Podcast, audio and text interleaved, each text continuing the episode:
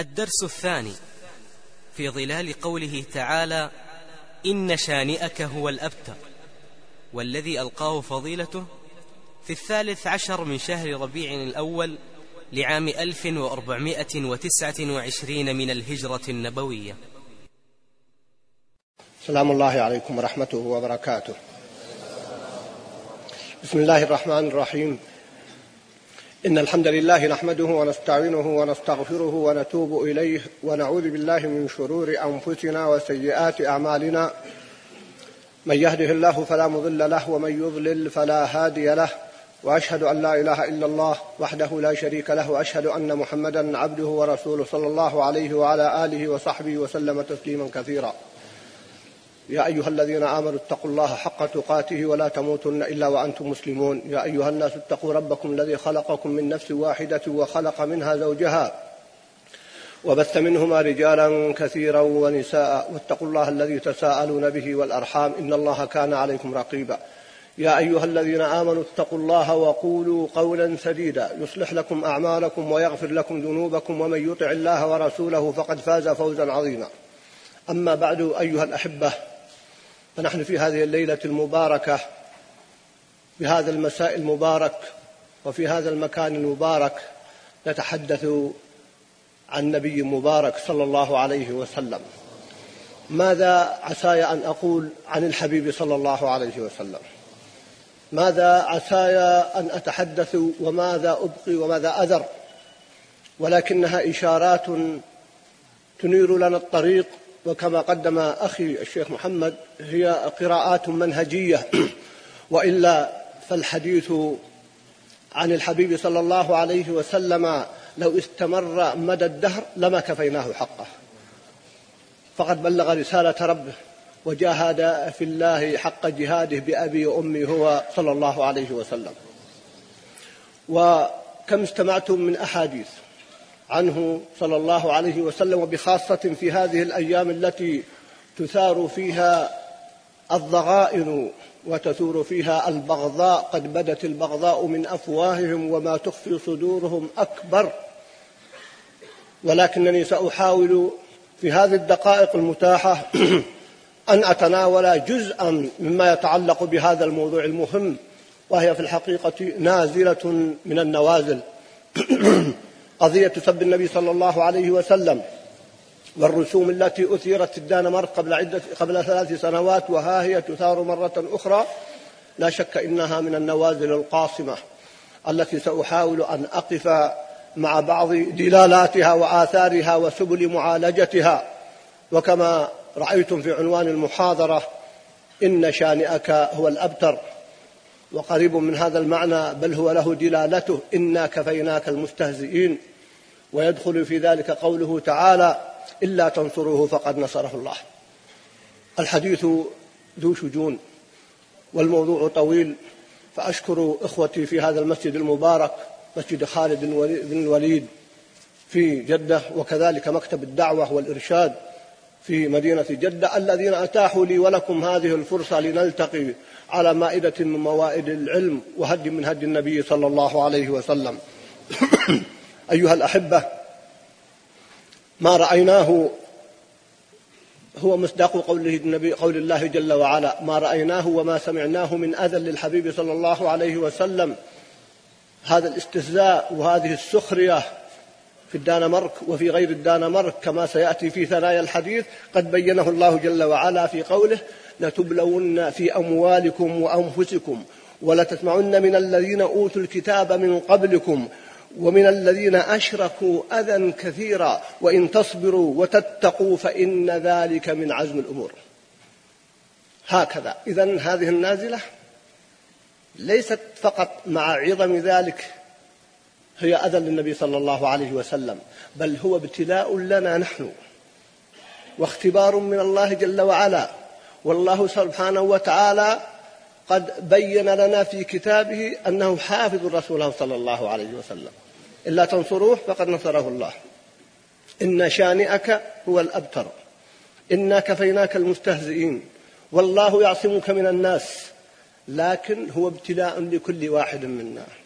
هل نحن عندما نزلت هذه النازلة فعلا وقف كل واحد منا كأنه أصيب بمصيبة عظيمة في أهله وماله مع أن هذا الأمر والله إنه أعظم من المصاب في الأهل والمال والولد. هل وقف متأملا ومتدبرا أين المخرج؟ لو أن واحدا عليه تراكمته الديون أو أصيب بمرض أو أحد من أبنائه لا شك أن هذا من البلاء أو بمصيبة من المصائب لرأيته يعمل يعمل ذهنه وجهده وعلاقاته للخروج من هذا المأزق وهذه الفتنة. ولكن هل عندما وقع ذلك لنبينا صلى الله عليه وسلم نظرناه بمثل هذا المنظار لتبلون هنا يقول الله جل وعلا في أموالكم وأنفسكم ولتسمعن من الذين أوتوا الكتاب من قبلكم ومن الذين أشركوا أذى كثيرا. إذا القضية بهذا المنظار وهذا وقد جرت الحادثة قبل سنوات وهي تتكرر كل واحد منا يسأل نفسه. أقول هذا في بداية الحديث ماذا عمل؟ هل تعامل معها كما يتعامل مع مصيبة عظيمة مع أن هذه هي أعظم ومن أعظم المصائب؟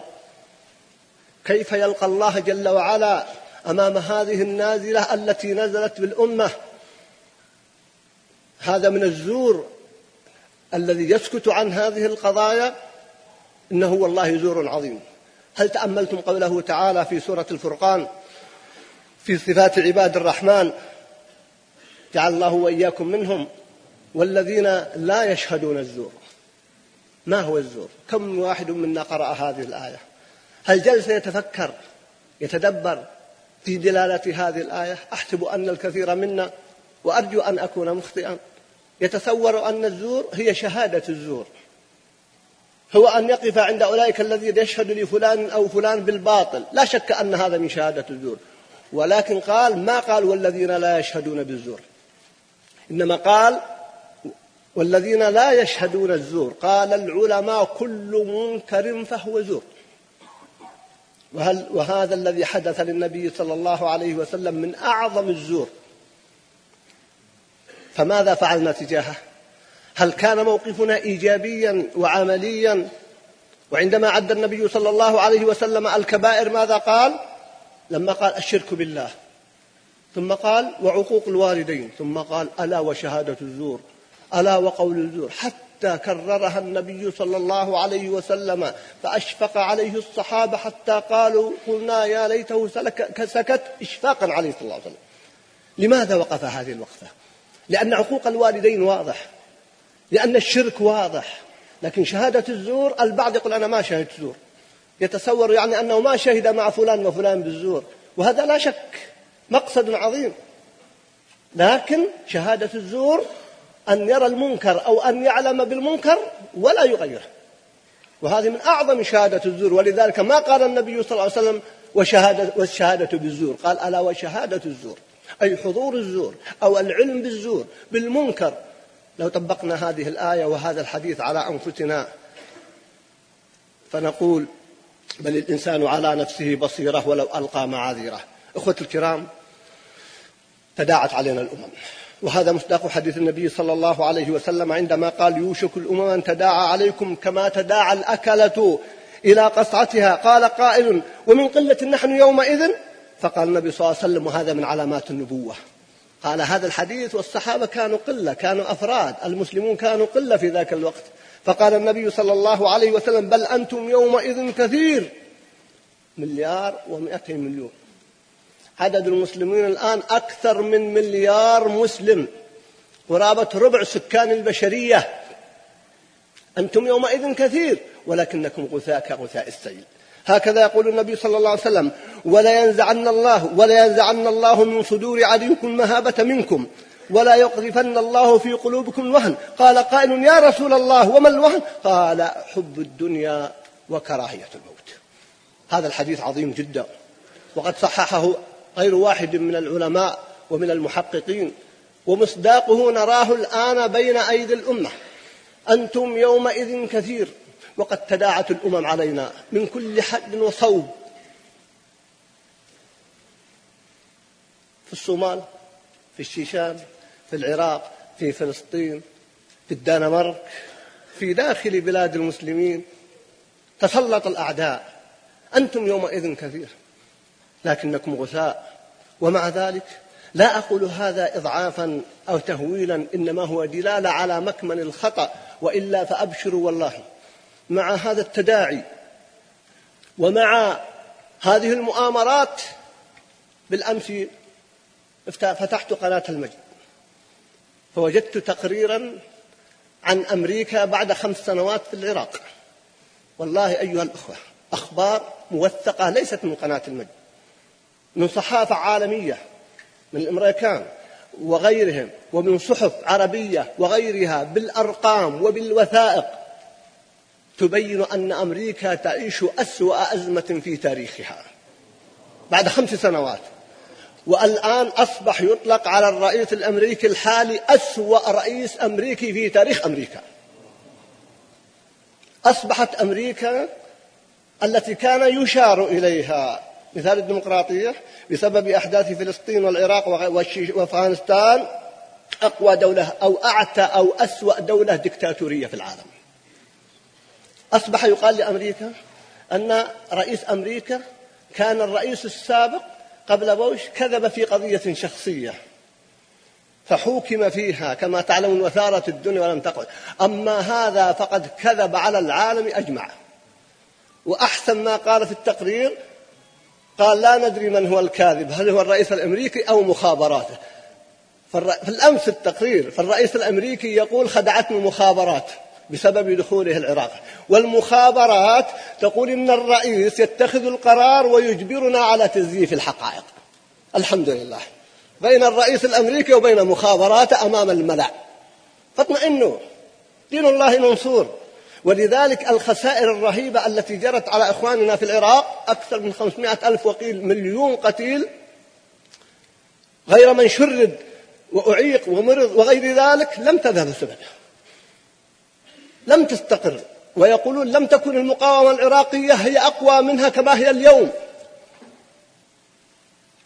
ثم تجاوزت الانتصار في العراق تجاوز محيط العراق بعدم استقراره إلى سقوط أمريكا الذي تحدثت عنه قبل قرابة خمسة عشر عاما بعنوان الأرقام الناطقة.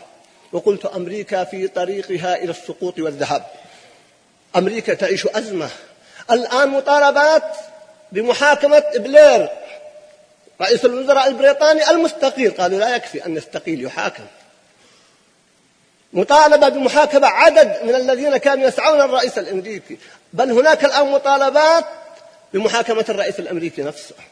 أبشروا لم تذهب سدى بإذن الله. حقائق. فأقول مع هذه الأزمة إن شاء الله نأخذ في آخر الحديث لا تحسبوه شرا لكم.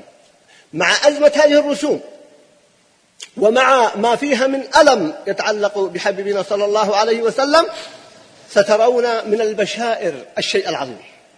حقائق أرقام ليست مجرد دعاوى. إذا نواصل فنقول حدثنا النبي صلى الله عليه وسلم كما أخبرنا الصحابة بذلك أن المرء يبتلى على قدر دينه. أشد الناس بلاء الأنبياء ثم الأمثل فالأمثل. ونبينا صلى الله عليه وسلم من أشد الخلق بلاء في حياته وبعد وفاته صلى الله عليه وهذا لرفع منزلته صلى الله عليه وسلم ورفعة علوه ومكانته. ولذلك وما نقموا منهم إلا أن يؤمنوا بالله العزيز الحميد. قل يا أهل الكتاب هل تنقمون منا إلا أن آمنا بالله وما أنزل إلينا؟ ولذلك فأقول لكل داعية لكل عالم لكل مصلح ستبتلى على مقدار التزامك بمنهج الحبيب صلى الله عليه وسلم. إذا كان هذا الابتلاء العظيم لمحمد صلى الله عليه وسلم سيد, سيد ولد آدم صلى الله عليه وسلم وقد نص عدد من العلماء أنه أفضل الخلق صلى الله عليه وسلم وفيه هذا الابتلاء. في حياته في مكة بل حتى وفي المدينة بل حتى وبعد وفاته صلى الله عليه وسلم. فهذا الابتلاء العظيم لرفعة منزلته. فبمقدار التزامك بمنهج المصطفى صلى الله عليه وسلم الذي تحدثنا عنه في الدرس الماضي سيكون ابتلاؤك. ولذلك قيل لأحد الدعاة وقد ابتلي وسجن وأوذي. قيل له وعاش عمرا طويلا. قيل له مع كثرة الابتلاءات والمحن التي أصبت بها ألم تتراجع؟ ألم تتأخر؟ قال كلمة جامعة. قال لولا هذه الابتلاءات لشككنا في طريقنا.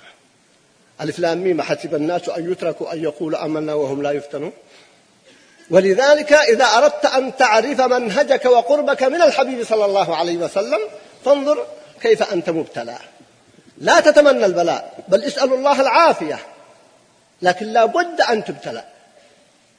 أم حسبتم أن تدخلوا الجنة ولما يأتكم مثل الذين خلوا من قبلكم مستهم البأساء والضراء وزلزلوا حتى يقول الرسول والذين آمنوا معه متى نصر الله؟ ألا إن نصر الله قريب. يقين الابتلاء يقين لكن كيف يكون الابتلاء؟ قد يكون في النفس قد يكون في المال قد يكون في الأهل قد يكون في بل ذكرت في عام 1413 في درس سميته فقه الفقه. قلت من البلاء عدم الابتلاء. كيف؟ لأن الإنسان إذا لم يبتلى ظاهرا وبخاصة إذا كان عالما قد يشك الناس. فيبدأون يتحدثون في عرضه. يبدأون يتهمونه. يبدأون ويبدأون. هذا من أعظم البلاء. فهو في تصور الناس لم يبتلى وهو في الحقيقة قد ابتلي. أننا في جلسة مع سماحة والدنا الشيخ عبد العزيز بن باز رحمه الله. والشيخ عبد العزيز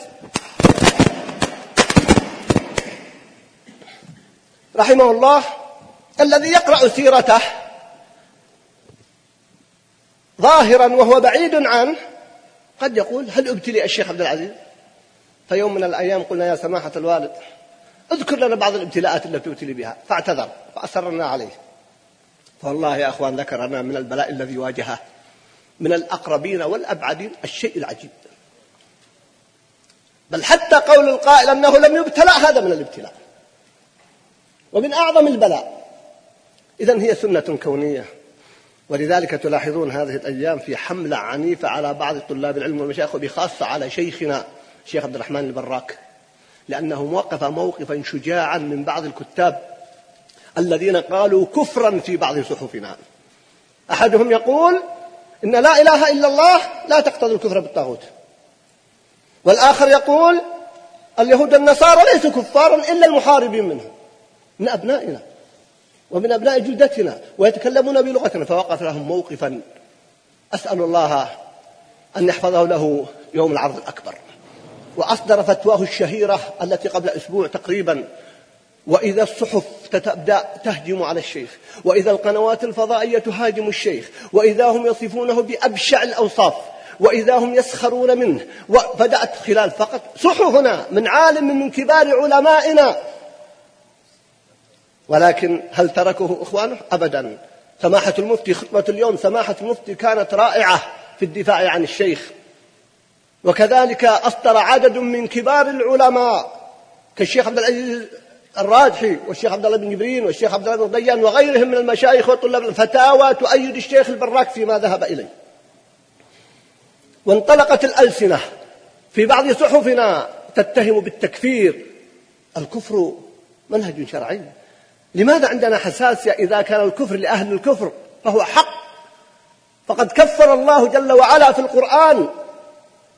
كفر الكثيرين. لا تعتذروا قد كفرتم بعد إيمانكم. قيل للمنافقين. قيل لأناس شاركوا في غزوة تبوك من أشد المعارك ومن أشد الغزوات. وقيل لهم لا تعتذروا قد كفرتم بعد إيمانكم. أين قيلت في تبوك؟ وهم يجاهدون ذهبوا مع النبي صلى الله عليه وسلم ويصومون ويصلون. ومع ذلك لم يقبل الله جل وعلا توبتهم. إن نعفو عن طائفة منكم نعذب طائفة. نعم الكفر حق إذا كان في بابه. وعندما نحن نتحدث عن توسع في التكفير نقصد أولئك الذين يكفرون بدون ضوابط وبخاصة من بعض الشباب هداهم الله. يكفرون العلماء يكفرون الدولة يكفرون المسؤولين يكفرون المسلمين يكفرون آباءهم. هذا الذي نتحدث عنه باب من باب الغلو. أما أن يكفر من يستحق التكفير فيجب أن يكون كذلك. ولا تنفعه صلاته ولا صيامه. فالشاهد أن الشيخ الآن الهجوم عليه شرس إلى صحف اليوم. يبتلى المرء على قدر دينه والشاهد من هذه الكلمة أن كل واحد منا يجب أن يستعد للابتلاء وأن يعرف أن بمقدار قربه من الحبيب صلى الله عليه وسلم ومن التزامه بمنهج الحبيب صلى الله عليه وسلم سيبتلى. سيبتلى. سنة كونية. ألف لام ميم. أحسب الناس أن يتركوا أن يقول آمنا وهم لا يفتنون. كلا وحاشا. أما التطاول على النبي صلى الله عليه وسلم فهو تطاول قديم. كذلك ما أتى الذين من قبلهم من رسول إلا قالوا ساحر أو مجنون. أتواصوا به؟ بل هم قوم طاغون. فالاستهزاء بالأنبياء قديم جدا والسخرية قديمة جدا وقد سخر الكفار من النبي صلى الله عليه وسلم مثل قول بل هو شاعر. إن تتبعون إلا رجلا مسحورا. هذا ساحر كذاب معلم مجنون. يا أيها الذي نزل عليه الذكر إنك لمجنون. هذه بعض ما قيل في النبي صلى الله عليه وسلم فالتطاول قديم وهو قبل النبي صلى الله عليه وسلم في الأنبياء عليهم وعلى نبينا أفضل الصلاة والسلام. يا أيها الذين آمنوا لا تكونوا كالذين آذوا موسى فبرأه الله مما قالوا. وإذ قال موسى لقومه يا قوم لم تؤذونني وقد تعلمون أني رسول الله إليكم؟ فلما زاغوا أزاغ الله قلوبهم. ماذا قيل؟ نوح اتبعك الأرذلون وهكذا كل نبي من الأنبياء أوذي. فإذا النبي صلى الله عليه وسلم ليس بدعا من الإيذاء. ولذلك فإن التطاول قديم ولذلك حتى وصل الإيذاء كما ذكر الإمام الذهبي إلى أن هناك بعض الفرنجة أي بعض النصارى قصدوا قبر النبي صلى الله عليه وسلم لنبشه. واستمالوا بعض العرب معهم من جهال العرب. ولكن قبل وصولهم إلى المدينة وقد حمى الله جل وعلا نبيه علم صلاح الدين لذلك. فلم يقعد ولم يستقر له مقام حتى لحقهم واعتقب لهم قبل أن يصلوا إلى المدينة. ونقلهم معه إلى مصر وقتلهم شر قتله. فالأمة تحتاج إلى مثل صلاح الدين لقتل أمثال هؤلاء الذين يؤذون النبي صلى الله عليه وسلم ويؤذون المؤمنين بل يؤذون الله جل وعلا قبل ذلك. إن الذين يؤذون الله ورسوله لعنهم الله في الدنيا والآخرة. وما أكثر أولئك الذين يؤذون الله ورسوله حتى في بعض بلاد المسلمين. الكفر الصراح في بعض صحف المسلمين. حتى قال قائل في الدنمارك سب النبي صلى الله عليه وسلم. وفي بعض الدول العربية يسب الله ويسب النبي صلى الله عليه وسلم. كتب الحادية تباع في بعض المكتبات. في بعض معارض الكتب باسم الحرية. ما أشبه الليلة في البارحة. الدنمارك يقولون حرية الكلمة. نسب النبي صلى الله عليه وسلم حرية الكلمة. وعندنا في بلاد بعض المسلمين يسمح في المعارض دولية بكتب الحادية تسب الله وتسب النبي صلى الله عليه وسلم وتؤذي المؤمنين باسم حرية الكلمة. أتواصوا به. بل هم قوم طاغون. حقائق ماثلة. فما أشبه الليلة بالبارحة. فهذا إذا التطاول إذا تطاول قديم أيها الأحبة. ولذلك فالتطاول قد يصدر من الكفار الأصليين كما في الدنمارك وقد يصدر من بعض المنتسبين من المرتدين المنتسبين إلى الإسلام وهم كسلمان رشدي والصومالية آيات حرصي والإيراني إحسان جامع وأمثال هؤلاء كثير يؤذون النبي صلى الله عليه وسلم. وإن تسموا بأسماء المسلمين يريدون ليطفئوا نور الله بأفواههم والله متم نوره ولو كره الكافرون. لماذا هذا الهجوم من أعداء الله علينا؟ لماذا هذا الهجوم من الكفار على مقدساتنا على نبينا صلى الله عليه وسلم أسباب كثيرة جدا؟ منها العداوة القديمة بين الحق والباطل وسيظل الصراع بين الحق والباطل إلى قيام الساعة. يزيد حينا ويخف أحيانا. ولكن فأما الزبد فيذهب جفاء وأما ما ينفع الناس فيمكث في الأرض. بل نقذف بالحق على الباطل فيدمغه. سنة كونية استمرار الصراع إلى قيام الساعة. الجهل بحقيقة الإسلام. وبمقام نبيه صلى الله عليه وسلم. أيضا من الأسباب انحراف كثير من المسلمين عن دينهم.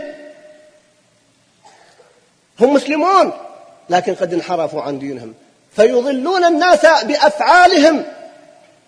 ولذلك أعجبتني كلمة بثها أحد المواقع بالأمس عن أحد المشايخ والشيخ محمد مطل الشعراوي رحمه الله يقول أيها المسلم إذا كنت في بلد المسلمين فانحرفت قالوا إنك أنت انحرفت. ولكن إذا كنت في بلد الغرب فانحرفت قالوا انحرف الإسلام. حقيقة معنى عميق جدا. إذا انحرف المسلم في بلاد المسلمين قالوا فلان انحرف لأنهم يعرفون الإسلام. فلان هو العاصي هو المذنب. لكن إذا كنت في بلاد الغرب فانحرفت قالوا انظروا إلى المسلم. إذا هذا هو الإسلام.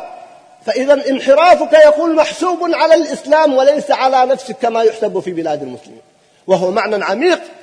فالجهل البدع الخرافات التي تعم المسلمين وتعم بلاد المسلمين سبب للإضلال وإضلال كثير من الناس لأنهم قد يسمعون بالإسلام ولكنهم لا يرون أخلاق المسلمين.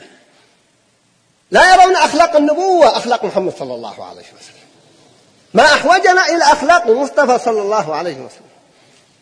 اسمحوا لي أنا صريح في حديث. شيخنا ويتحدث قبل قليل الشيخ محمد وهو يقدم قال إن هناك سيارات في اللقاء الماضي قد سدت الطريق فمباشرة قفز إلى ذهني هل هذا يرضى عنه المحبيب صلى الله عليه وسلم؟ هل هذه أخلاق محمد صلى الله عليه وسلم؟ أليس هذا والذين يؤذون المؤمنين والمؤمنات بغير ما اكتسبوا؟ أنا أعرف أن هؤلاء لم يقصدوا ذلك. أن هؤلاء أخيار لكن أحيانا غفلة عدم انتباه استغراق في اللحظة الحاضرة. لكن أن نكون من الدقة في تصرفاتنا وأفعالنا في بيوتنا مع زوجاتنا مع أولادنا مع أسرنا في مجمعاتنا في مواعيدنا في عهودنا مع الأعداء أخلاق المسلمين صلاح الدين وهو يقاتل ريتشارد قلب أسد. يقاتله قائد الحروب الصليبية. بلغه أن ريتشارد قلب الأسد مريض فأرسل له طبيبه الخاص ليعالجه. مع أنه لو لقيه في المعركة لقتله. لماذا؟ هذه أخلاق النبوة. فالميدان في الميدان فيه قتال. وبينما هنا يرسل له طبيبا من أجل أن يعالجه. ما أحوجنا إلى الالتزام بأخلاق المصطفى صلى الله عليه وسلم في كل تصرفاتنا. فمن أسباب عدم التزام كثير من المسلمين وبخاصة في بلاد الغرب بالإسلام يحدث ردة عن الإسلام. عدم الالتزام بأخلاق النبي صلى الله عليه وسلم يحدث ردة عن الإسلام.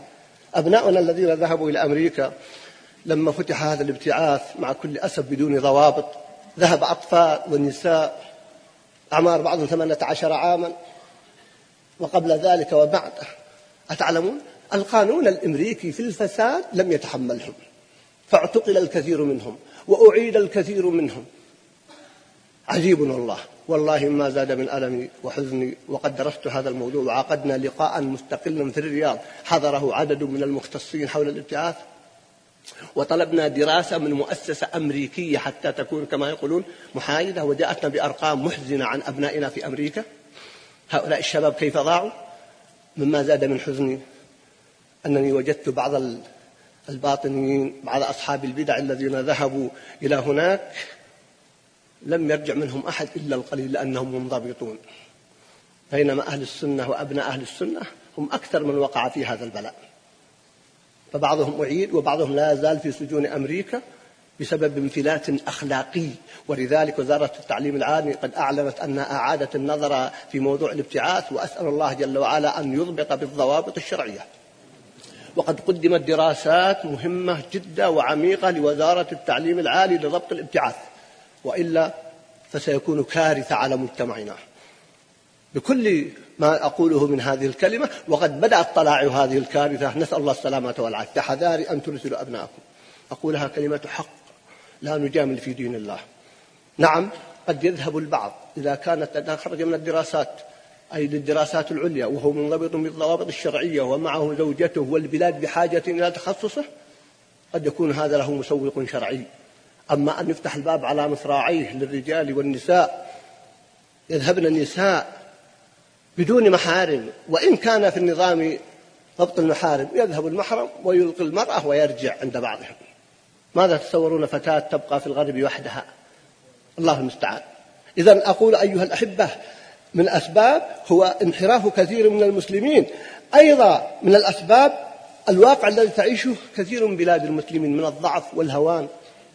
والتأخر والخلاف والفرقة. نقول هذا لا للإياس وإنما من أجل العلاج. حتى نقف المواقف الصحيحة تجاه مثل هذه الحقائق. وأيضا بل من أعظم ما جرأ الدنمارك هذه الحقيقة. تطاول بعض أبناء المسلمين على مقدسات المسلمين. تطاولهم على الله جل وعلا وعلى رسوله صلى الله عليه وسلم. صحفنا كما قلت قبل قليل صحف ينشر فيها بعض أبناء المسلمين الكفر كما قلت لكم في فتوى العلامة الشيخ عبد الرحمن بن براك وأيدوا هؤلاء العلماء. وقد حدد الصحيفة والمقال كفر صريح مخالفة للقطعيات فجرأة بعض أبناء المسلمين على دين الله في القنوات الفضائية وفي بعض الصحف. وفي بعض المنابر وفي بعض المواقع جرأ أعداء الله علينا. ولذلك لا بد من وقفة حازمة. إن الله لا يزع بالسلطان ما لا يزع بالقرآن. أن يحال هؤلاء للمحاكم. وقد قلت وأقول إذا كانت بلادنا تعاني من شيء من العنف أو التطرف فقد قلت هذا وقدمت هذا الكلام للمسؤولين. لا أقول فقط أمامكم وقلت في قناة المجد وأقول هنا من أعظم أسباب هذا العنف الذي نعانيه. والانحراف الأفكار من الغلو في بعض أبنائنا هو الانحراف الآخر والإرهاب الآخر من هؤلاء المنافقين والعلمانيين والليبراليين. من أكثر ما دفع بعض أبنائنا غيرة وحماسا وأنا لا أبرر لهم ولا ألتمس الأعذار لهم ولكنني ألتمس الأسباب. من أعظم الأسباب هو ما يفعله العلمانيون. هو ما يفعله الليبراليون هو ما يفعله المنافقون من استفزاز ليس استفزازا شخصيا بل استفزاز لمقدساتنا ومسلماتنا حتى وصل الأمر إلى أن يقول قائلهم قوله تعالى وليس الذكر كالأنثى هذا انتقاص من حق المرأة. هذا في جريدة صحيفة محلية عندنا أنا ما أتحدث عن كلام. مقال في صحيفة باسمه الصريح أن قوله تعالى وليس الذكر كالأنثى. هذا انتقاص من حق المرأة. ما قاله يهودي ولا نصراني. قال فلان ابن فلان. اسمه اسم إسلامي. وهو أحد الذين قال في بعض تمادى لما لم يعاقب بعد أيام قال إن لا إله إلا الله لا تقتضي الكفر بالطاغوت لأن من أمن العاقبة أساء الأدب. فقال كونه الأول ولم يعاقب ولم يساءل ولم يمنع من النشر.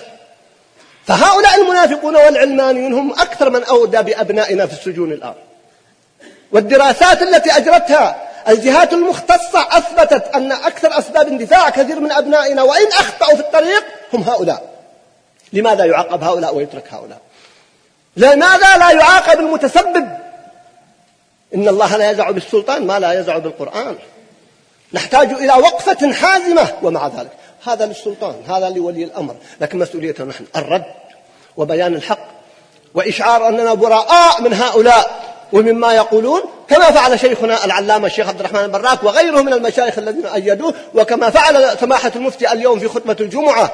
فارجعوا إليها في المواقع تسمعون كلاما يشكر عليه سماحته وليس هذا بغريب عليه.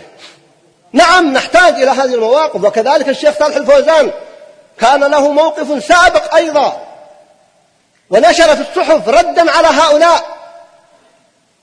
لكن كانت المحنة أكثر لصراحة موقف الشيخ وتكفيره من قال بهذا القول شيخ عبد الرحمن وإلا فالشيخ صالح قد قال قبل وبعد حفظه الله.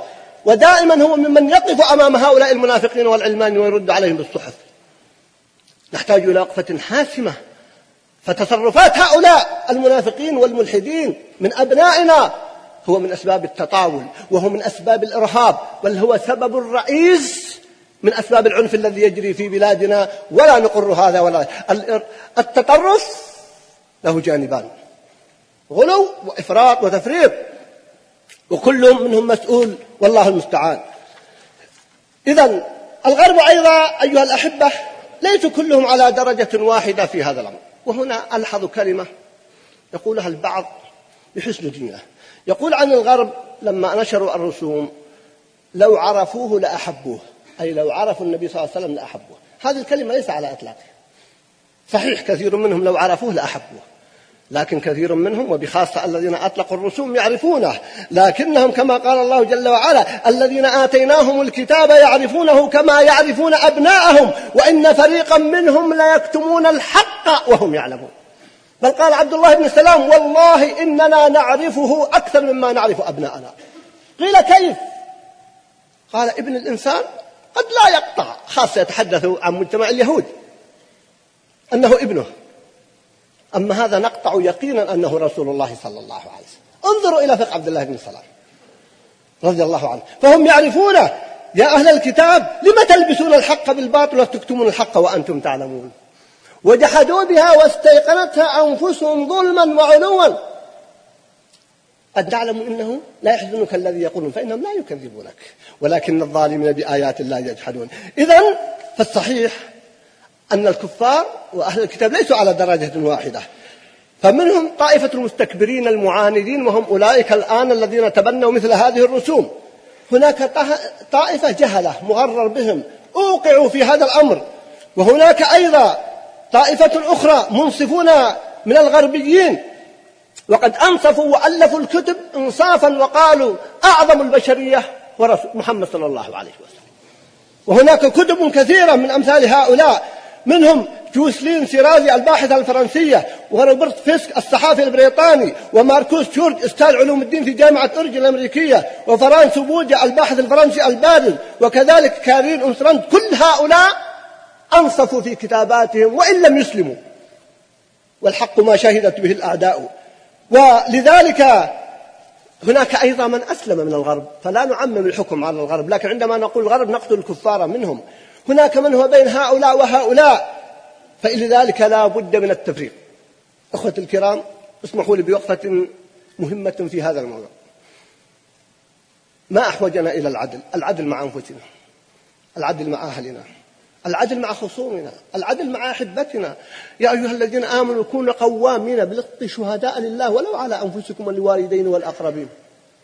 يا أيها الذين آمنوا كونوا قوامين لله شهداء بالقسط ولا يجرمنكم شنآن قوم على ألا تعدلوا اعدلوا هو أقرب للتقوى. وإذا قلتم فاعدلوا ولو كان ذا قربى مما تعانيه الأمة. عدم العدل وعين الرضا عين الرضا عن كل عيب كليلة ولكن عين السخط تبدي المساوية. وقد ربانا الله جل وعلا على العدل حتى مع أهل الكتاب. يقول ليسوا سواء. من أهل الكتاب أمة قائمة يتلون آيات الله آناء الليل وهم يسجدون. ويقول سبحانه ومن أهل الكتاب من إن تأمنه بقنطار يؤدي إليك ومنهم من إن تأمنه بدينار ومنهم ومن أهل الكتاب من إن تأمنه بقنطار يؤدي إليك ومنهم من إن تأمنه بدينار لا يؤديه إليك إلا ما دمت عليه قائمة منهم أمة مقتصدة وكثير منهم ساء ما يعملون. ما يلفظ من قول إلا لديه رقيب عتيد. لا أطالب فقط بالعدل مع أهل الكتاب. لا أطالب فقط بالعدل مع اليهود والنصارى مع أن الله قد طالبنا بالعدل حتى مع الكفار. يخاطب النبي صلى الله عليه وسلم. عن قوم أخرجوه من المسجد الحرام. مشركون. وأخرجوه من المسجد الحرام. وصدوه عن المسجد الحرام. ويقول الله سبحانه وتعالى ولا يجرمنكم شنآن قوم على أن لا تعدلوا. اعدلوا هو أقرب للتقوى. الله أكبر. الله أكبر. الله جل وعلا يأمر نبيه صلى الله عليه وسلم وصحابته أن يعدلوا مع المشركين. وهم مشركون. أخرجوا النبي صلى الله عليه وسلم من المسجد الحرام. وصدوه عن الحرام ويقول كل هذا لا يكون سببا لعدم العدل منهم. نحن الآن نطالب العدل يا أخوان مع علمائنا ومشايخنا. قبل أدخل عليكم يتحدث يحدثني بعض الشباب عن فئات من الشباب تتحدث بعض طلاب العلم زورا وبهتانا بدون عدل. والله حدثني أحد المشايخ يقول كان في محاضرة فقام أحد الأشخاص أو في ملتقى قيل الداعية فلان لن أسمي. أليس له خير؟ قال ليس له خير قط. مع أن هذا الداعية قتل في سبيل الله. وعندما جاء ليقتل جاءه رجل وقال له عند القتل قبل القتل قل لا إله إلا الله قال يا ابني أنا الآن أقتل من أجل لا إله إلا الله وأنت تأكل عيش بلا إله إلا الله. هذا الرجل له من الكتب والمؤلفات وهو بشر يخطئ ويصيب ويقوم أمام الملأ رجل من طلاب العلم ويقول ليس له خير قط. أين العدل؟ سبحان الله سبحان الله. نطالب العدل مع علمائنا ومشايخنا ودعاتنا. كونوا قوامين بالقسط. العدل مع زوجاتنا مع أيضا الزوجات مع أزواجهن مع أولادنا مع جيراننا مع إخواننا. ربوا أنفسكم على العدل العدل صعب. لكنه من منهج المصطفى صلى الله عليه وسلم.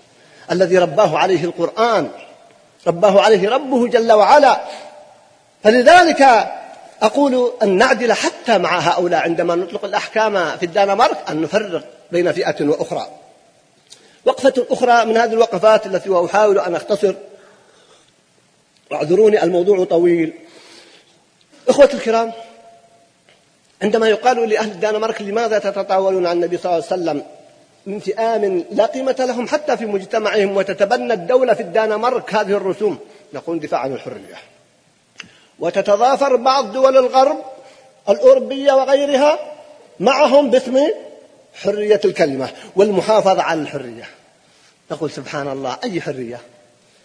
لماذا هذه الحرية عندكم التي وسعت سب الأنبياء وعلى رأسهم النبي صلى الله عليه وسلم لم تتسع نساء محجبات. امرأة محجبة فقط. حريتهم لم تتسع لهذا الأمر. حريتهم لم تتسع لبعض المسلمين المقيمين في الغرب أن يؤدوا عباداتهم على الوجه الصحيح. حرية مزدوجة. حرية منتقات حرية تكال بمكيالين إن تعلق الأمر بسب النبي صلى الله عليه وسلم حرية الكلمة. تدافع الدولة والبرلمان والتجار والأشخاص. لا أقول كلهم لكن هذا بالجملة الدولة تبنت ذلك أقصد دولة الدنمارك وتتضافر مع الدول الأوروبية. وإن تعلق بحقوق المسلمين ومجرد حجاب تحتجبه امرأة قيل لا. ألم تقول الحرية؟ ألستم تقدسون الحرية؟ أي حرية تتحدثون؟ وهذا مثل حرية أمريكا المزعومة. تقتل الناس باسم الحرية. تأتي العراق تدمر الأخضر واليابس باسم الحرية. حقائق. فلا نخدع بهذا موقف مهم أو وقفة مهمة. اليوم أنا أقرأ وأنا في الطريق إليكم إحدى الصحف تقول إن المجمع الفلاني وهو مجمع إسلامي قرر إصدار تجريم لمن لما يتعلق بالأديان السماوية من يتعارض بالأديان السماوية. أريد أن أوضح هذا المفهوم. نسمع في أن يقول احترام المقدسات وجوب احترام المقدسات هذا الكلام فيه تفصيل. الاحترام عمل قلبي.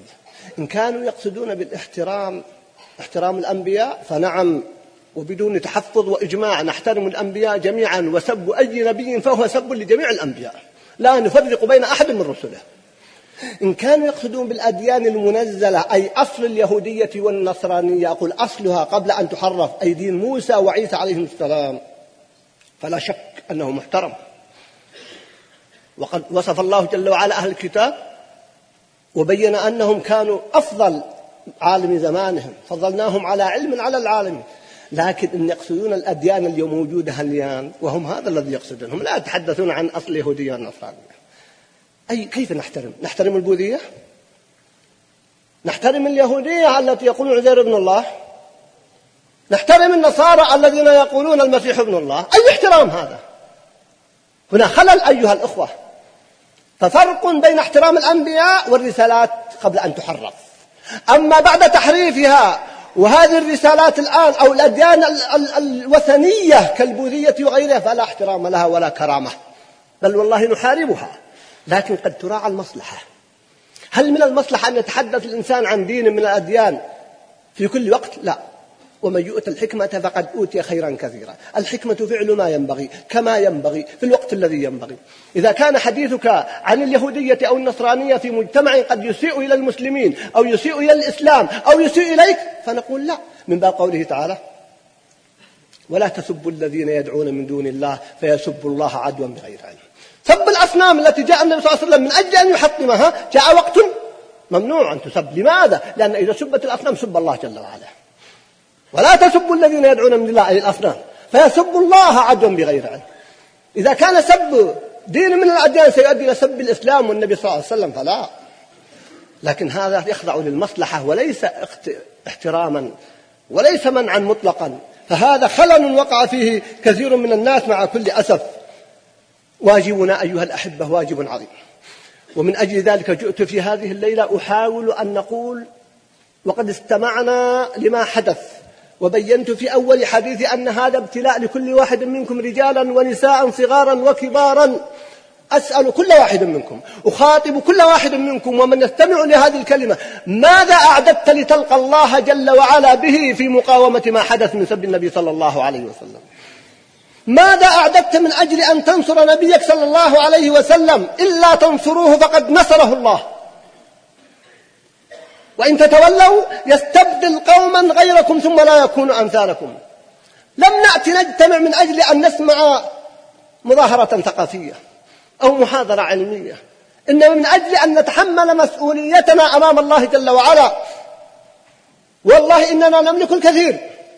وسأشير إلى بعض ذلك. ولكنه سؤال أوجهه لكل واحد منكم قد لا أملك الآن التفاصيل فيه. لماذا؟ لأن الوقت لا يسعفني. لكن أقول يكفي أن أقول من هذه اللحظة كل واحد منا وأنا أحسب أن الكثير منكم قد بدأ قبل ذلك بإذن الله وأرجو الله أن تكونوا كلكم كذلك ولعل مجيئكم هذا اليوم من أجل نصرة النبي صلى الله عليه وسلم. هكذا أحسبكم الله حسيبكم. ماذا أعددنا لنصرة النبي صلى الله عليه وسلم؟ ماذا أعددنا للدفاع عن النبي صلى الله عليه وسلم بأبي وأمي هو؟ سهل أن نتلفظ هذه اللفظة عندما قال عمر يا رسول الله عمر رضي الله عنه والله إني أحبك أكثر من كذا وكذا إلا من نفسي. قال النبي صلى الله عليه وسلم لا. فوقف عمر ثم تأمل وقال ومن نفسي يا رسول الله. قال الآن يا عمر ما الفرق؟ هل كان عمر يحب نفسه أكثر من النبي صلى الله عليه وسلم في الأولى ثم تغير؟ لا. كان عمر في المرة الأولى يتصور هل يمكن واحد يحب أحد أكثر من نفسه؟ لكنه انتبه لمعنى بسيط جدا. لو أن أحدا جاء وأراد أن يعتدي على النبي صلى الله عليه وسلم وعمر موجود هل يتركه عمر؟ لا والله. لا والله. فوجد أنه بهذه القضية وبهذه المعادلة هو يحب أكثر من نفسه لأنه سيقدم نفسه فداء للنبي صلى الله عليه وسلم. فقال ومن نفسي يا رسول الله مجرد مراجعة. قال الآن يا عمر. كلنا نقول ذلك لكن أين الحقائق؟ كيف نقول نحب النبي صلى الله عليه وسلم ونحن ما عندنا استعداد نتخلى عن جبنه؟ من ألف نوع من الجبن. ما عندنا استعداد نتخلى عن شيء ألفناه. هل هذا هو الحب؟ سيأتي له بيان بإذن الله. إذا دورنا عظيم جدا. وأقول أيها الأخوة ما يحدث مع مرارته؟ أبشروا والله هو طليعة التمكين بإذن الله. ما يحدث في العراق وفلسطين وفي الشيشان وفي ميادين الجهاد. وما يحدث من أذى النبي صلى الله عليه وسلم مع مرارته أبشروا والله هو طليعة التمكين لهذه الأمة. وقد ألقيت قبل عدة سنوات وألقيت في هذا المسجد قبل فترة أو في غيره. التفاؤل الآلام محاضن الآمال. هذه الآلام الضخمة التي تعيشها الأمة والتي بدأت بها حديثي تحمل في داخلها آمالا عظمى تحمل انتصارا مدويا بإذن الله. فهل نكون شركاء في هذا الانتصار؟ العدو يحسب لكم ألف حساب مع الضعف الظاهر لكن هذه الأمة قوة قوية والله بنفسها وبدينها وبعقيدتها وبربها قبل ذلك. فما يحدث بإذن الله وطليعة التمكين كيف نعالج ما يحدث؟ أعظمها الالتزام بهدي النبي صلى الله عليه وسلم. أعظم ما ننصر به النبي صلى الله عليه وسلم هو الالتزام بهديه.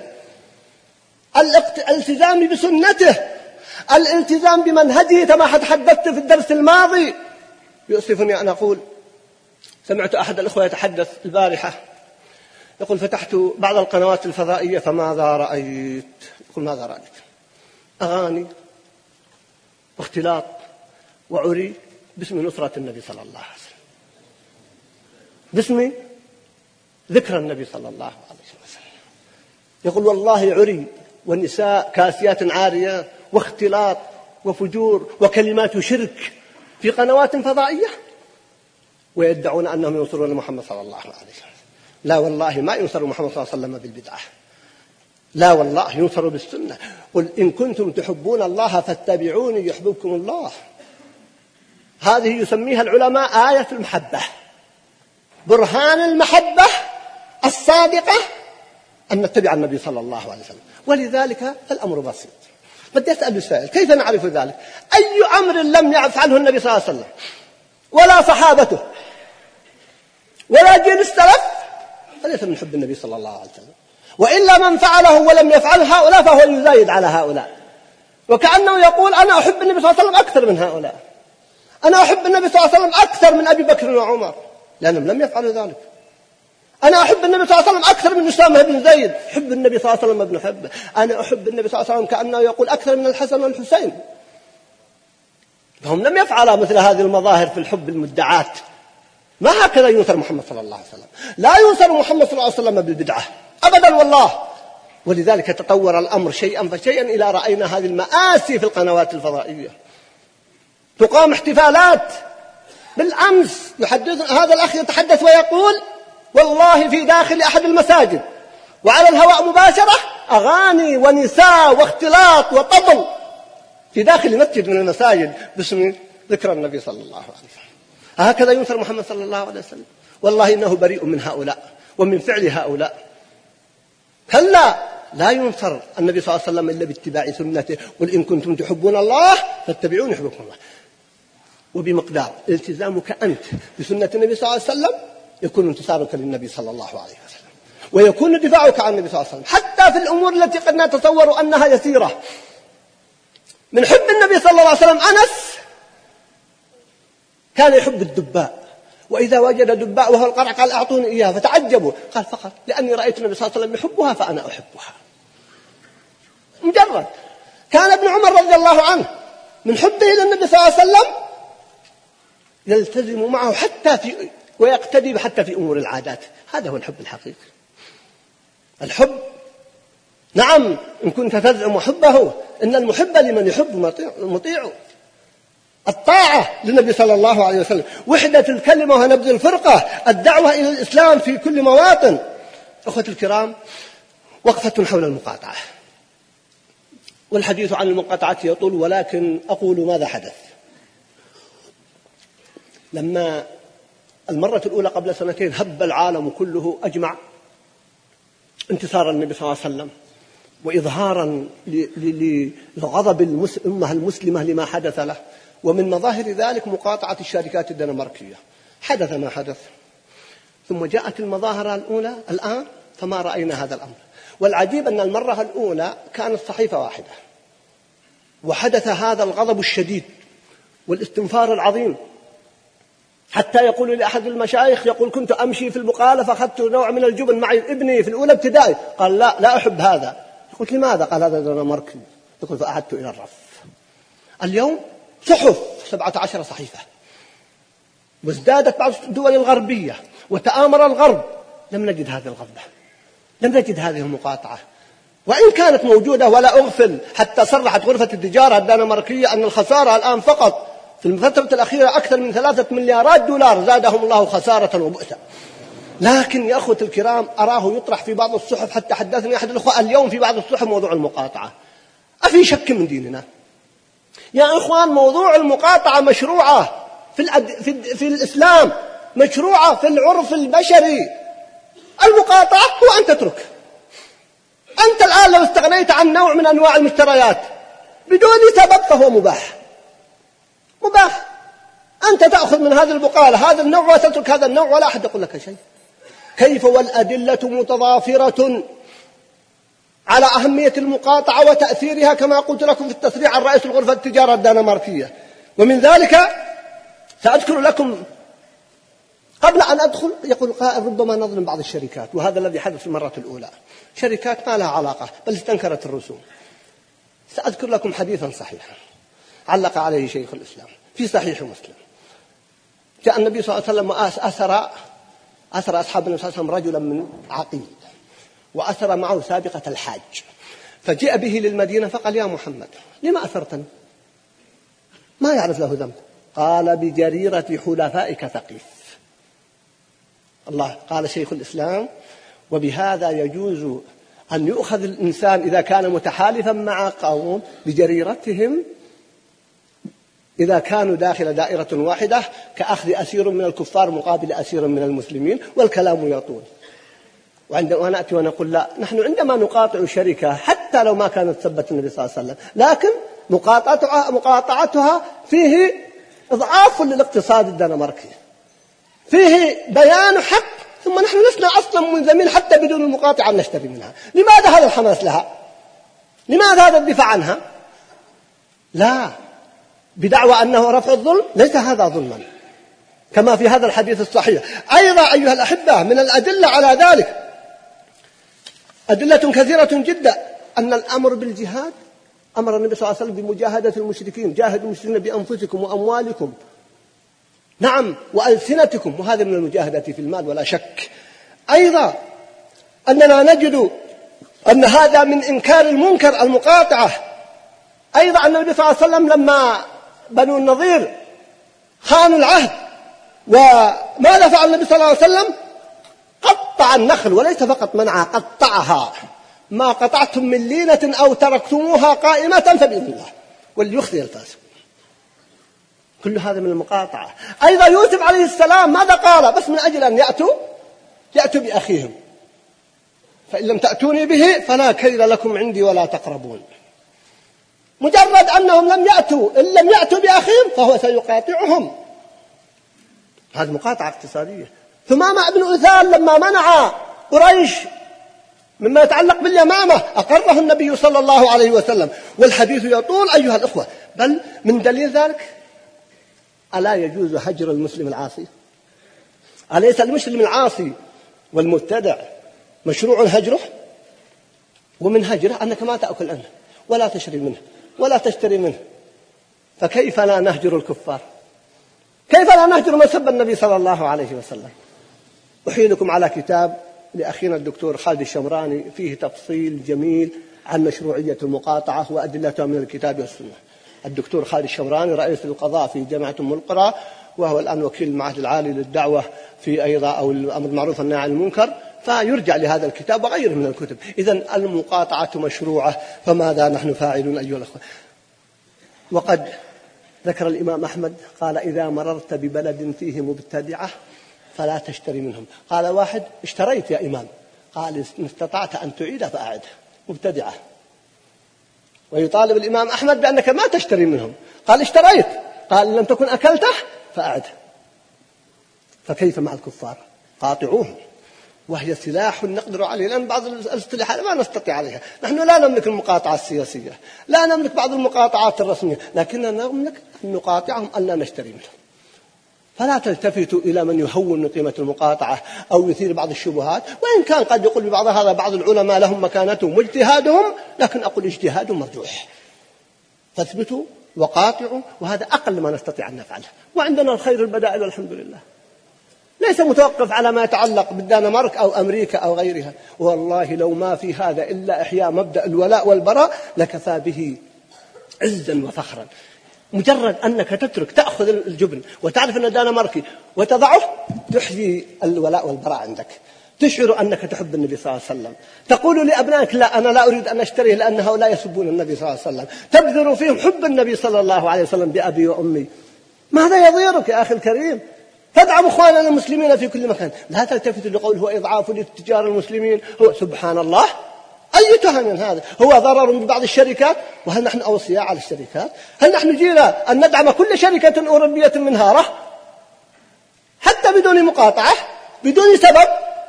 لماذا نجد الحماس في مثل هذه القضايا؟ الأمر الحقيقة في موضوع المقاطعة طويل ولكني أحببت أن أشير إلى هذا الشر ومع ذلك فأقول كما قال الله جل وعلا لا تبلون في أموالكم وأنفسكم. فهذا من الابتلاء حتى لو حدث لبعض التجار خسارة لصاحب البقالة أقول هذا من الابتلاء. ومن ترك شيء إلا عوض الله خيرا منه ومن يتق الله يجعل له مخرجا. فأبشر أخرج ما عندك من بقالتك مما يتعلق بهؤلاء الذين يسبون النبي صلى الله عليه وسلم لتثبت أنك تحب الحبيب صلى الله عليه وسلم. والله لو سب واحد منا أو أن مصنعا سب أباه أو أمه أو عائلته أو نفسه لما اشترى منه. أبدا وإن اشترى منه فليس بعاقل. كيف يسب أباك وأمك ويسب نفسك وتشتري منه؟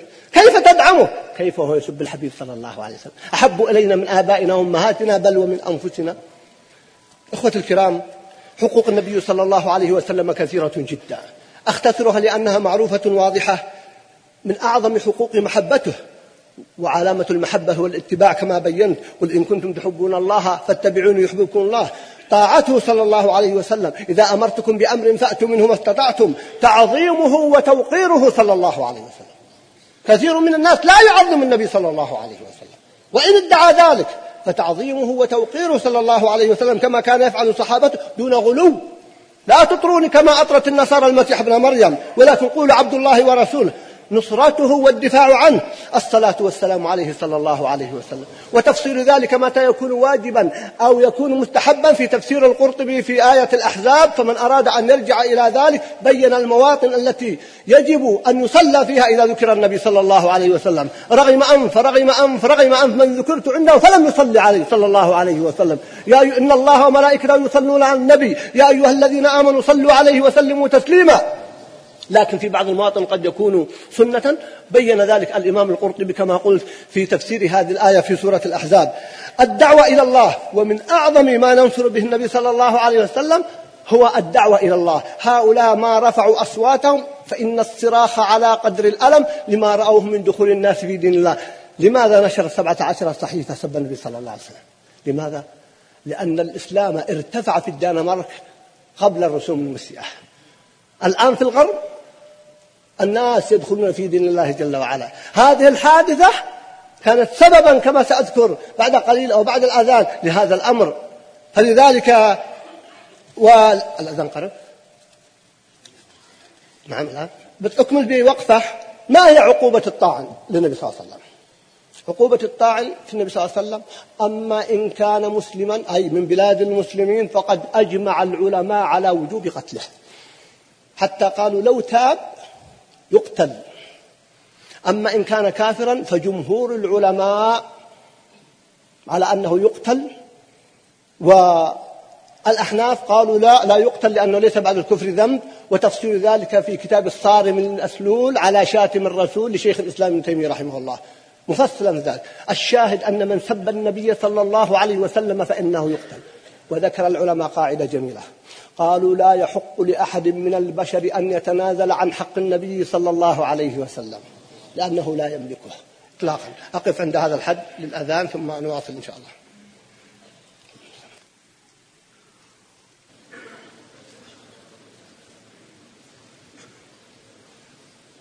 قبل أن قبل أن أبدأ أشير إلى موضوع في الأذان يحدث أن كثيرا من الأخوة بعد أن ينتهي المؤذن مباشرة يقول اللهم رب هذه الدعوة التامة. وهذا صحيح في صحيح مسلم وغيره في عن عبد الله بن عمر لكن وردت ثلاثة أحاديث كلها صحيحة في صحيح مسلم. وتحصلون على أجر عظيم بعمل يسير. حديث عن عمر رضي الله تعالى عنه حديث عن سعد بن أبي وقاص وحديث عن عبد الله بن عمر ملخصها أن من تابع المؤذن حتى ينتهي من قوله أي من أذانه وقال مثل ما يقول وفي حي الصلاة فلاح يقول لا حول ولا بالله. فإنه ماذا يحدث له؟ بعد ذلك يقول أشهد أن لا إله إلا الله وأشهد أن محمد رسول الله. ثم يقول رضيت بالله ربا وبمحمد نبيا وبالإسلام دينا. ثم يقول اللهم رب هذه الدعوة التامة. من فعل ذلك غفر له. وقال وإذا قالها صادقا من قلبه دخل الجنة وأيضا حلت له الوسيلة وأيضا حلت له شفاعة النبي صلى الله عليه وسلم. فحاولوا أن تجمعوا بين كل هذه الأمور وتعودوا أنفسكم عليها لتحصلوا على هذا الأجر العظيم. بارك الله فيكم. أواصل في دقائق ثم أعقب مع أسئلتكم. وقد حدد لي الشيخ وقتا لا أتجاوزه بإذن الله. فأقول لا تحسبوه شرا لكم. من أعظم ما حدث للنبي صلى الله عليه وسلم هي قضية الإفك. اتهام الطائرة المطهرة عائشة رضي الله عنها وصفوان بن معطل اتهام النبي صلى الله عليه وسلم أي عرض النبي صلى الله عليه وسلم. ومع ذلك مع عظم هذا الأمر وهو أعظم من السب الذي حدث في الدنمارك يقول الله سبحانه وتعالى لا تحسبوه شرا لكم بل هو خير لكم. الله أكبر. كيف؟ انكشاف المنافقين على حقيقة. إذا أين الخير في هذا الذي حدث الآن في هذه الرسوم وأتباعها؟ فيه خير عظيم مع أنه مؤلم ومحزن كما أن الإفك قد آذى النبي صلى الله عليه وسلم في أهل بيته لكن يقول الله عنه لا تحسبوه شرا لكم. نقول حتى في هذه الرسوم لا تحسبوه شرا لكم. كيف؟ من ذلك إظهار اليهود والنصارى على حقيقتهم. قد بدت البغضاء من أفواههم وما تخفي صدورهم أكبر. هذا مكسب عظيم جدا. في وقت مع كل أسف يطرح في غير ذلك حتى يقول قائل في صحفنا إن اليهود النصارى ليسوا كفارا إلا من كان محاربا. هذه الحادثة جاءت ضربة للمنافقين والمنهزمين الذين يدعون للتعايش والتسامح والتنازل بسبب الهزيمة النفسية. ها هؤلاء من تدعون نتعايش معهم. كيف نتعايش مع هؤلاء؟ يتعايش الإنسان مع بعض أكرمكم الله الحيوانات ولا يتعايش مع هؤلاء إلا من كان منهم عادلا أو مؤمنا. لكن نحن نتكلم عن الأغلب وعن دولهم التي حمت الكفر ودعت إلى إضاءته. فهذه ضربة لهؤلاء الحقيقة أولئك الذين يمرعون يميعون حقائق الدين. أيضا هذه الحادثة تبين لنا أهمية إظهار مبدأ الولاء والبراء. لأن القنوات الفضائية عموما والسفر إلى الغرب أضعف مبدأ الولاء والبراء. ورأينا بعض الاتباع لبعض الغرب والتقليد لهم من أعضاء المسلمين والمشاركة في أعيادهم وبدأت أعياد ما كنا نعرفها قبل هذه الفضائيات وهذا خلل في العقيدة. فتأتي هذه الحادثة لنظهر معنى الولاء والبراء. يا أيها الذين آمنوا لا تتخذوا اليهود والنصارى أولياء بعضهم أولياء بعض. ومن يتولهم منكم فإنه منهم. إن الله لا يهدي القوم الظالمين.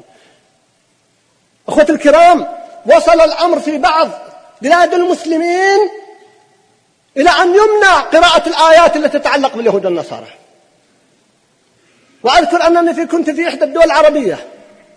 فقال لي شاب وهو إمام مسجد قال معي شخص يصلي الفجر ومن أول من يحضر. قال أراك يا بني؟ تكثر من قراءة. يا أيها الذين آمنوا لا تتخذوا اليهود والنصارى أولياء.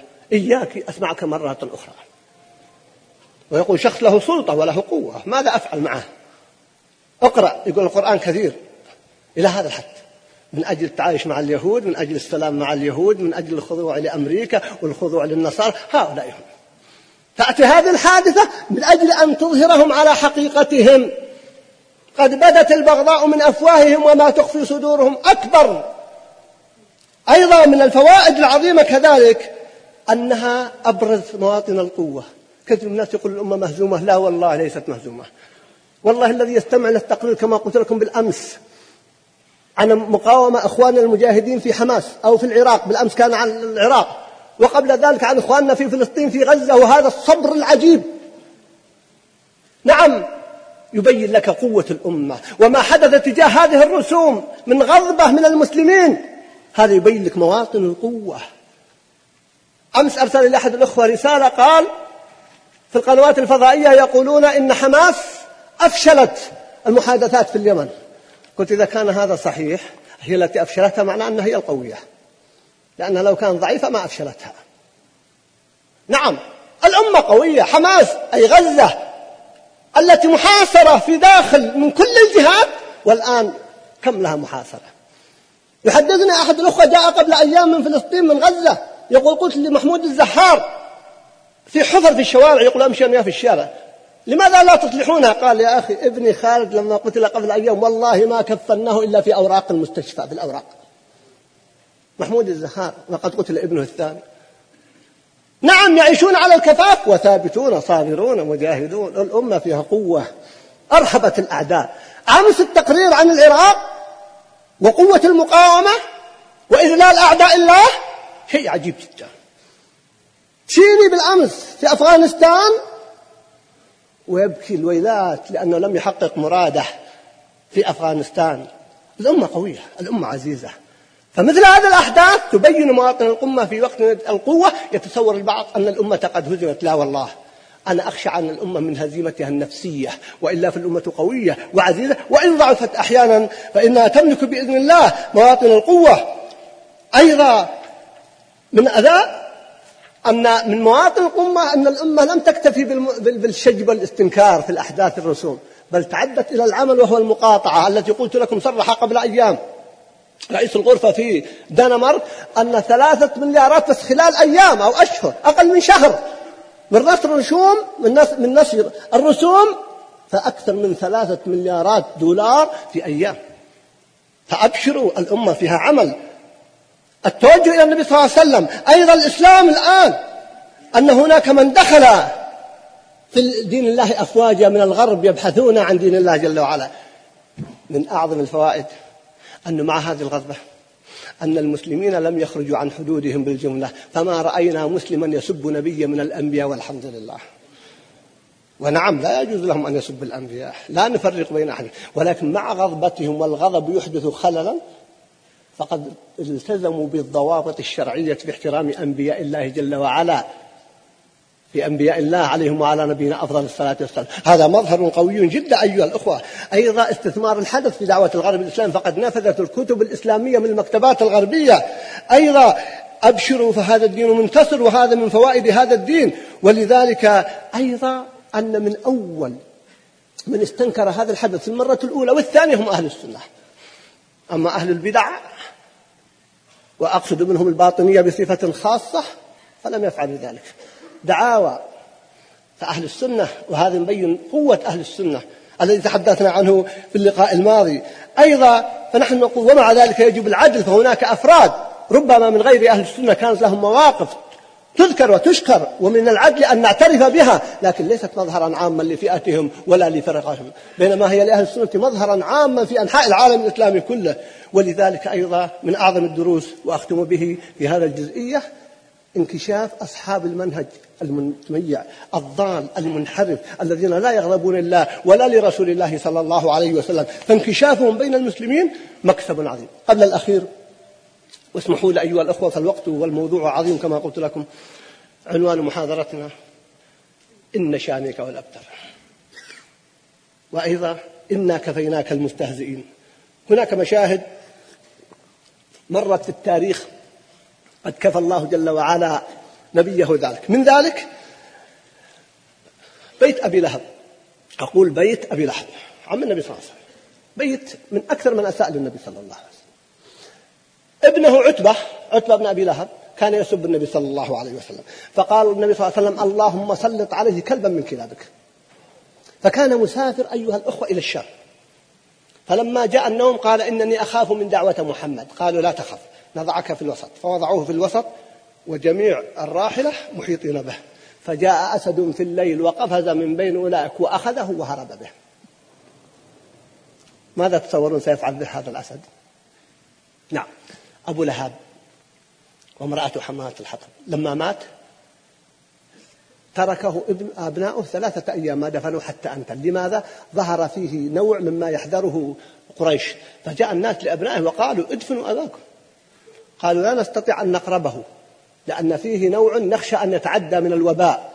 يقول فذهبنا إليه فرشيناه الماء رشا وسحبناه ورميناه خلف الجدار. هذا وإن كان عم النبي صلى الله عليه وسلم. وامرأته حمالة الحطب. أيضا يا أيضا الذين وضعوا السلع على النبي صلى الله عليه وسلم بأبي وأمي دعا عليهم النبي صلى الله عليه وسلم فكلهم ما برحوا هذه الدعوة سحبوا إلى القليب قليب بدر, بدر كما هو معروف. أيضا أيها الأحبة رجل كان نصراني أسلم. فكان يكتب للنبي صلى الله عليه وسلم ثم تنصر وذهب إلى الروم. فكان يقول ما كان هذا القرآن الذي يقوله محمد هو ما كنت أكتبه له. ثم مات فحفروا له حفرة فلفظته الأرض. ثم حفروا أخرى فلفظته الأرض. ثم حفروا له ثالثة أعمق فلفظته الأرض. فرموه بدون دفن حتى الأرض لا تقبل من سب النبي صلى الله عليه وسلم. ولذلك أيضا ف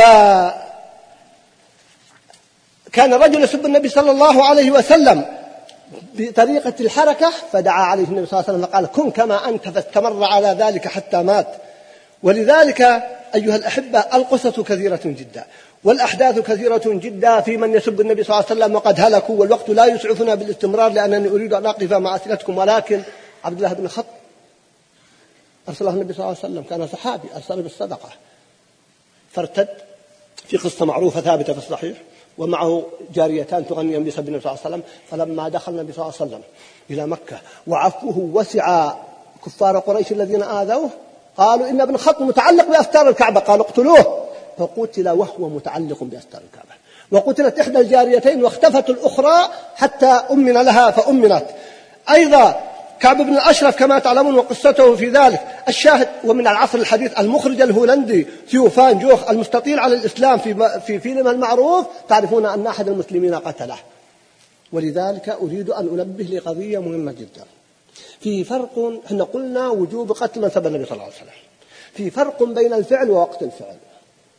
فوجوب القتل لا شك فيه. لكن هل يقتل؟ خاصة إذا كان في بلاد الكفار هذا تراعى فيه المصالح والمفاسد. ولا نقول إن قتله جريمة أي أن من أراد أن يقتله لو فعل أنه أجرم لا.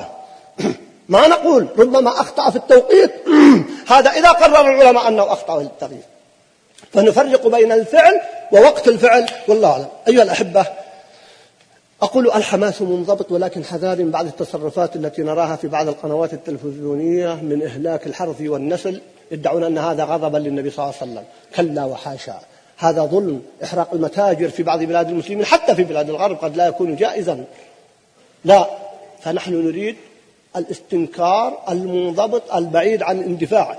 نريد أيضا أيها الأخوة التثبت في الأخبار. قبل أيام انتشرت في في الجوالات فتوى مزعومة أن لهيئة كبار العلماء بوجوب مقاطعة الدنمارك وعدم استقبال أحد منهم وعدم الذهاب إليهم. العجيب أنها انتشرت مع أنها مكذوبة على هيئة كبار العلماء.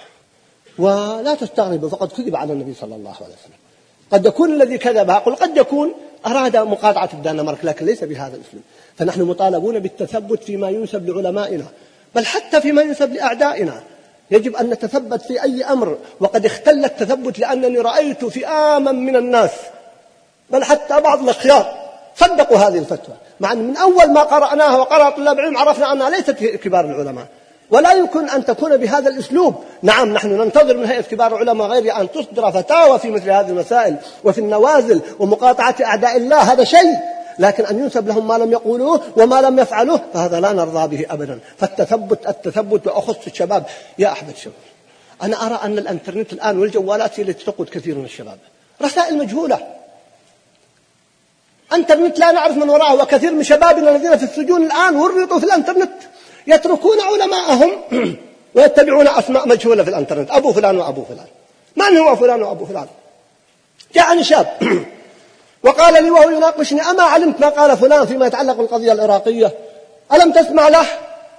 قلت له بكلمة واحدة فاجأته بتأثبت لي أن هذا فلان أثبته على أرض الواقع. قال هم يقولون. سبحان الله. العلماء لا يقبلون مجهول الحال وإن كان معروف العين. أتحداك أن تثبت هذا فلان. هذا الذي ينسب له كثير من الأقوال في قضية العراقية أن تثبت لي من هو. سألت العراقيين أنفسهم قالوا ما نعرفه. المسألة ليست سهلة. تثبتوا. ليس كل ما نشر في الانترنت يصدق ولا ما جاءكم في الجوالات يصدق أخضعوه. أنا ما أقول يكذب لكن يا أيها الذين آمنوا إن جاءكم فاسق بنبأ فتبينوا وفي قراءة فتثبتوا. حتى لا نتعالى حين غر أيها أن تصيبوا قوما بجهالة فتصبحوا على ما فعلتم نادمين. أيضا أيها الأحبة واجبنا الوقوف لمن يسب الله جل وعلا سواء من الصحف أو ما حدث في بعض معارض الكتب أو غيرها أن تكون وقفة ثابتة في هذا الأمر. وأخيرا أيها الأحبة إلا تنصروه فقد نصره الله. أبشروا الأمة قادمة. وكل منكم مطالب بالنصر. لا تتصور أنك لا تستطيع أن تفعل شيئا. والله إنك تستطيع أن تفعل أشياء عظيمة جدا. أنت ابنك زوجتك الرجل المرأة التاجر الأمير. كل منا يستطيع أن يفعل شيئا عظيما من أجل جناب المصطفى صلى الله عليه وسلم. الدين منصور ولكن نخشى على أنفسنا. وإن تتولوا يستبدل قوما غيركم ثم لا يكونوا أمثالكم. إلا تنصروه فقد نصره الله. وإلا فالله قد كفى نبيه. إن شانئك هو الأبتر. والله يعصمك من الناس. إنا كفيناك المستهزئين. ومن أصدق من الله قيلا. ومن أصدق من الله حديثا. صلى عليه ربي بأبي وأمي. هو صلى الله عليه وسلم. أقف عند هذا الحد وما بقي من دقائق مع أسئلتكم معذرون. ولن أتأخر عليكم. متى ما أشار لي الشيخ محمد في انتهاء الوقت أقف حتى لو لم أقرأ إلا سؤالا واحدا. والله أعلم.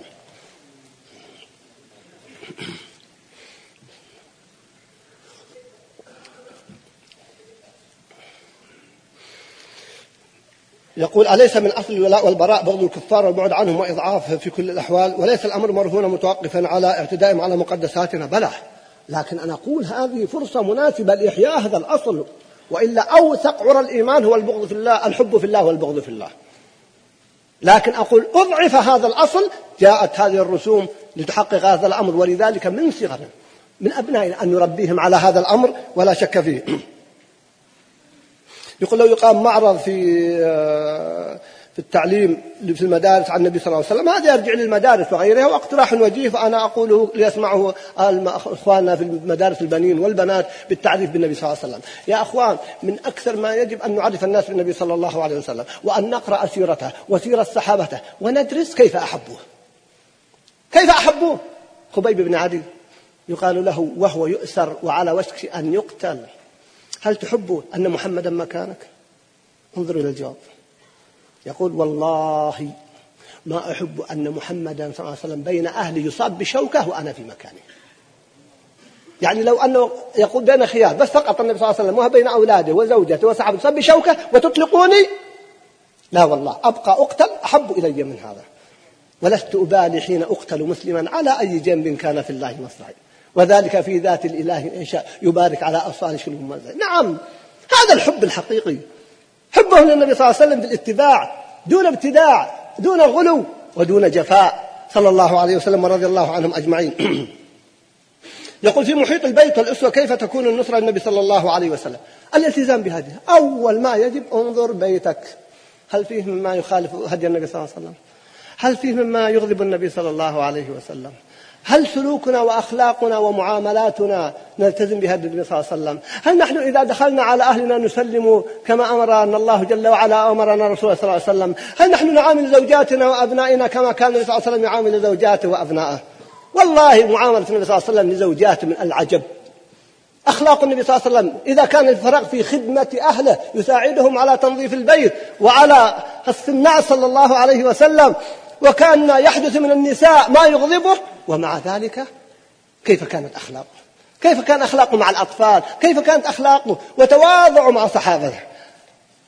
إذا جاء الغريب لا يعرفه من بين جلوسه مع أصحابته لولا ما يعرفون من تعظيم صحابة له وتوقيرهم له ما عرفوه. وبعضنا لو صار معه شيء من الدنيا أو من العلم كلا إن الإنسان لا يطغى أن رآه استغنى نعم نستطيع أن نخدم النبي صلى الله عليه وسلم. أن نتأسى به. قد كانت لكم أسوة. لقد كان لكم في رسول الله أسوة حسنة. أي قدوة. وإنك لعلى خلق عظيم. موضوع الأخلاق وهي من أعظم أبواب الدعوة إلى الإسلام. يقول ما علاج الانهزامية عند الشباب؟ آه ليست فقط عند الشباب. كنت يوم من الأيام في آه، مجلس فقلت هناك عدد من المنهزمين في قضية الفلسطينية يعني انهزمت نفوسهم من عودة فلسطين فقام رجل قرابة السبعين قال سجلني أول واحد منهزم. القضية ليست الشباب مع كل أسف. طبعا هو أراد أن يعبر عن غيره ما قصد نفسه. وهذا صدق في هذا. أخطر ما تعانيه الأمة هي الهزيمة النفسية. هو الخضوع للأعداء. فحذاري من ذلك أيها الأحبة. فنستطيع ببرنامج علمي ولذلك أحاول في كل درس أو محاضرة أبث التفاؤل الحقيقي التفاؤل الإيجابي التفاؤل العملي وليس التفاؤل السلبي. هذا يقول أن منظم دنماركي يقول آه، نريد أن نستفزهم ليتعبوا من النهاية. لن نتعب بإذن الله من أجل النبي صلى الله عليه وسلم. هم الذين سيتعبون. إن تكونوا تألمون فإنهم يألمون كما تألمون وترجون من الله ما لا يرجون. اطمئنوا والله هم الخاسرون وهم الخائبون وهم المرتدون على أدبارهم. فحذاري أن يستفزوكم. إنما علينا أن نغضب غضبة صادقة لله جل وعلا. هل يجوز مداراة الكافرين في جميع شؤونهم؟ لعل إن شاء الله في الدرس القادم سأتعرض لموضوع المداهنة والمداراة. إن شاء الله وهذا أحاول ومحاضرتنا إن شاء الله ودرسنا القادم بعنوان ولا يلتفت منكم أحد وتتعرض فيه لفقه الجماهير وكذلك تعرض فيه المداهنة والمداراة لأنهما متقابلان. أسأل الله أن يتم هذا اللقاء بعد شهر من الآن كما هو مدون عندكم وأجيب على هذا السؤال وغيره. يقول وجوب العمل نعم. مما يحبه النبي صلى الله عليه وسلم العمل كان يحث صحابته على العمل ولذلك يأمر الصحابة لأن يخرج أحدكم فمأخذ حبله وفأسه ويحتطب ويرجع خير له من يسأل الناس أعطوه ومنعوه كما قال النبي صلى الله عليه وسلم. كان يحث على العمل. بينما الآن كثير من شبابنا في اتكالية في تساهل يريدون كما قال لأحد التجار في الحرم قبل فترة يقول أبناؤنا يريدون منا أن ننفق عليهم ونحن في قبورنا. يريدون ليس فقط آبائهم أحياء يريد والده يضمن له معاش حتى وراتب وحقيقة حتى بعد أن يموت. أبناؤنا عندهم اتكالية. يقولون ما وجدنا عمل والله عجيب. أتعجب بعض النصارى يحصلون على عشرين إلى ثلاثين ألف في بلادنا. نصارى وبوذيين وهندوس. وأبناؤنا يقول ما وجدت عمل. يمد يده للناس. سبحان الله. بلد مفتوح للعالم. بلد فيه فرص ضخمة جدا. لكن سببها الاتكالية والبحث عن وظيفة. والله المستعان. هذا أيضا يتحدث عن قضية التبرج. نعم حتى في بعض التلفزيونات حتى بعض التلفزيونات المحلية والقنوات المحلية فيه مأساة مع كل أسف. الحل من جانب منافحة المسؤولين. واليوم أعجبني كما بلغني أحد الإخوان في قناة المجد في الجواب الكافي جاءتني رسالة أن أحد المشايخ وهو الذي أفتى هذا اليوم في الجواب الكافي تكلم كلاما رائعا عن موضوع ما تعمل وزارة الإعلام في موضوع الإفساد. ثم أنا أقول لك قناة المجد ارجع إليها ثم تدخل أحد أيضا أحد الأمراء وقال كلاما رائعا وما تفعله وزارة الإعلام عبر قنواتها وصحفها من مشروع إفساد لا مشروع إصلاح. هذا في قناة المجد ليس من عندي. ارجعوا لجواب الكافي اليوم وسيعاد غدا. اسمعوه وسترون الشيخ وسترون ماذا قاله هذا الأمير جزاه الله خيرا. نعم حقائق ثابتة. وزارة الإعلام الآن تبث الفساد. وقد رأيت الأمس والله نساء أشبه العاريات في التلفزيون السعودي كنت أتابع الأخبار شبه عراة نعم ليس عليها ثوب النوم قد تستحي بعض النساء أن يكون عليها لزوجها. وهذا حتى أحدده في قناة قلقطة رياضية. هذا هذا التلفزيون. فأولا مناصحة المسؤولين أن يخاف الله جل وعلا. اثنين أيضا نخرج هذه الأدوات من بيوتنا. أنا أقول هذا حتى لا يفهم أني أحد غاز بس لأن كنت بالفندق البارحة ولا ما عندي في بيتي غير قناة المجد. ويا إخوان البعض يقول إني حذرت من البث المباشر وأنا أخرج في البث المباشر، في فرق بين أن أدخل هذه القناة في بيتي أو هي وسيلة تبليغ دعوة الله كما كان النبي صلى الله عليه وسلم يذهب إلى أسواق قريش، وأنا عندما حذرت من البث المباشر قبل عشرين سنة تقريبا ما قلت إنكم لا تدخلوا فيها أي لا تستغلوها تستثمروها، لكن قلت لا تدخلوها قاوموها. أما الدخول فيها فالنبي صلى الله عليه وسلم كان يدخل في أسواق قريش ويدعو الناس إلى دين الله وفيها الخمر وفيها الشرك ففرق بين الأمرين لأن أولئك يقولون علي ما لم أقله وما لم أفعله.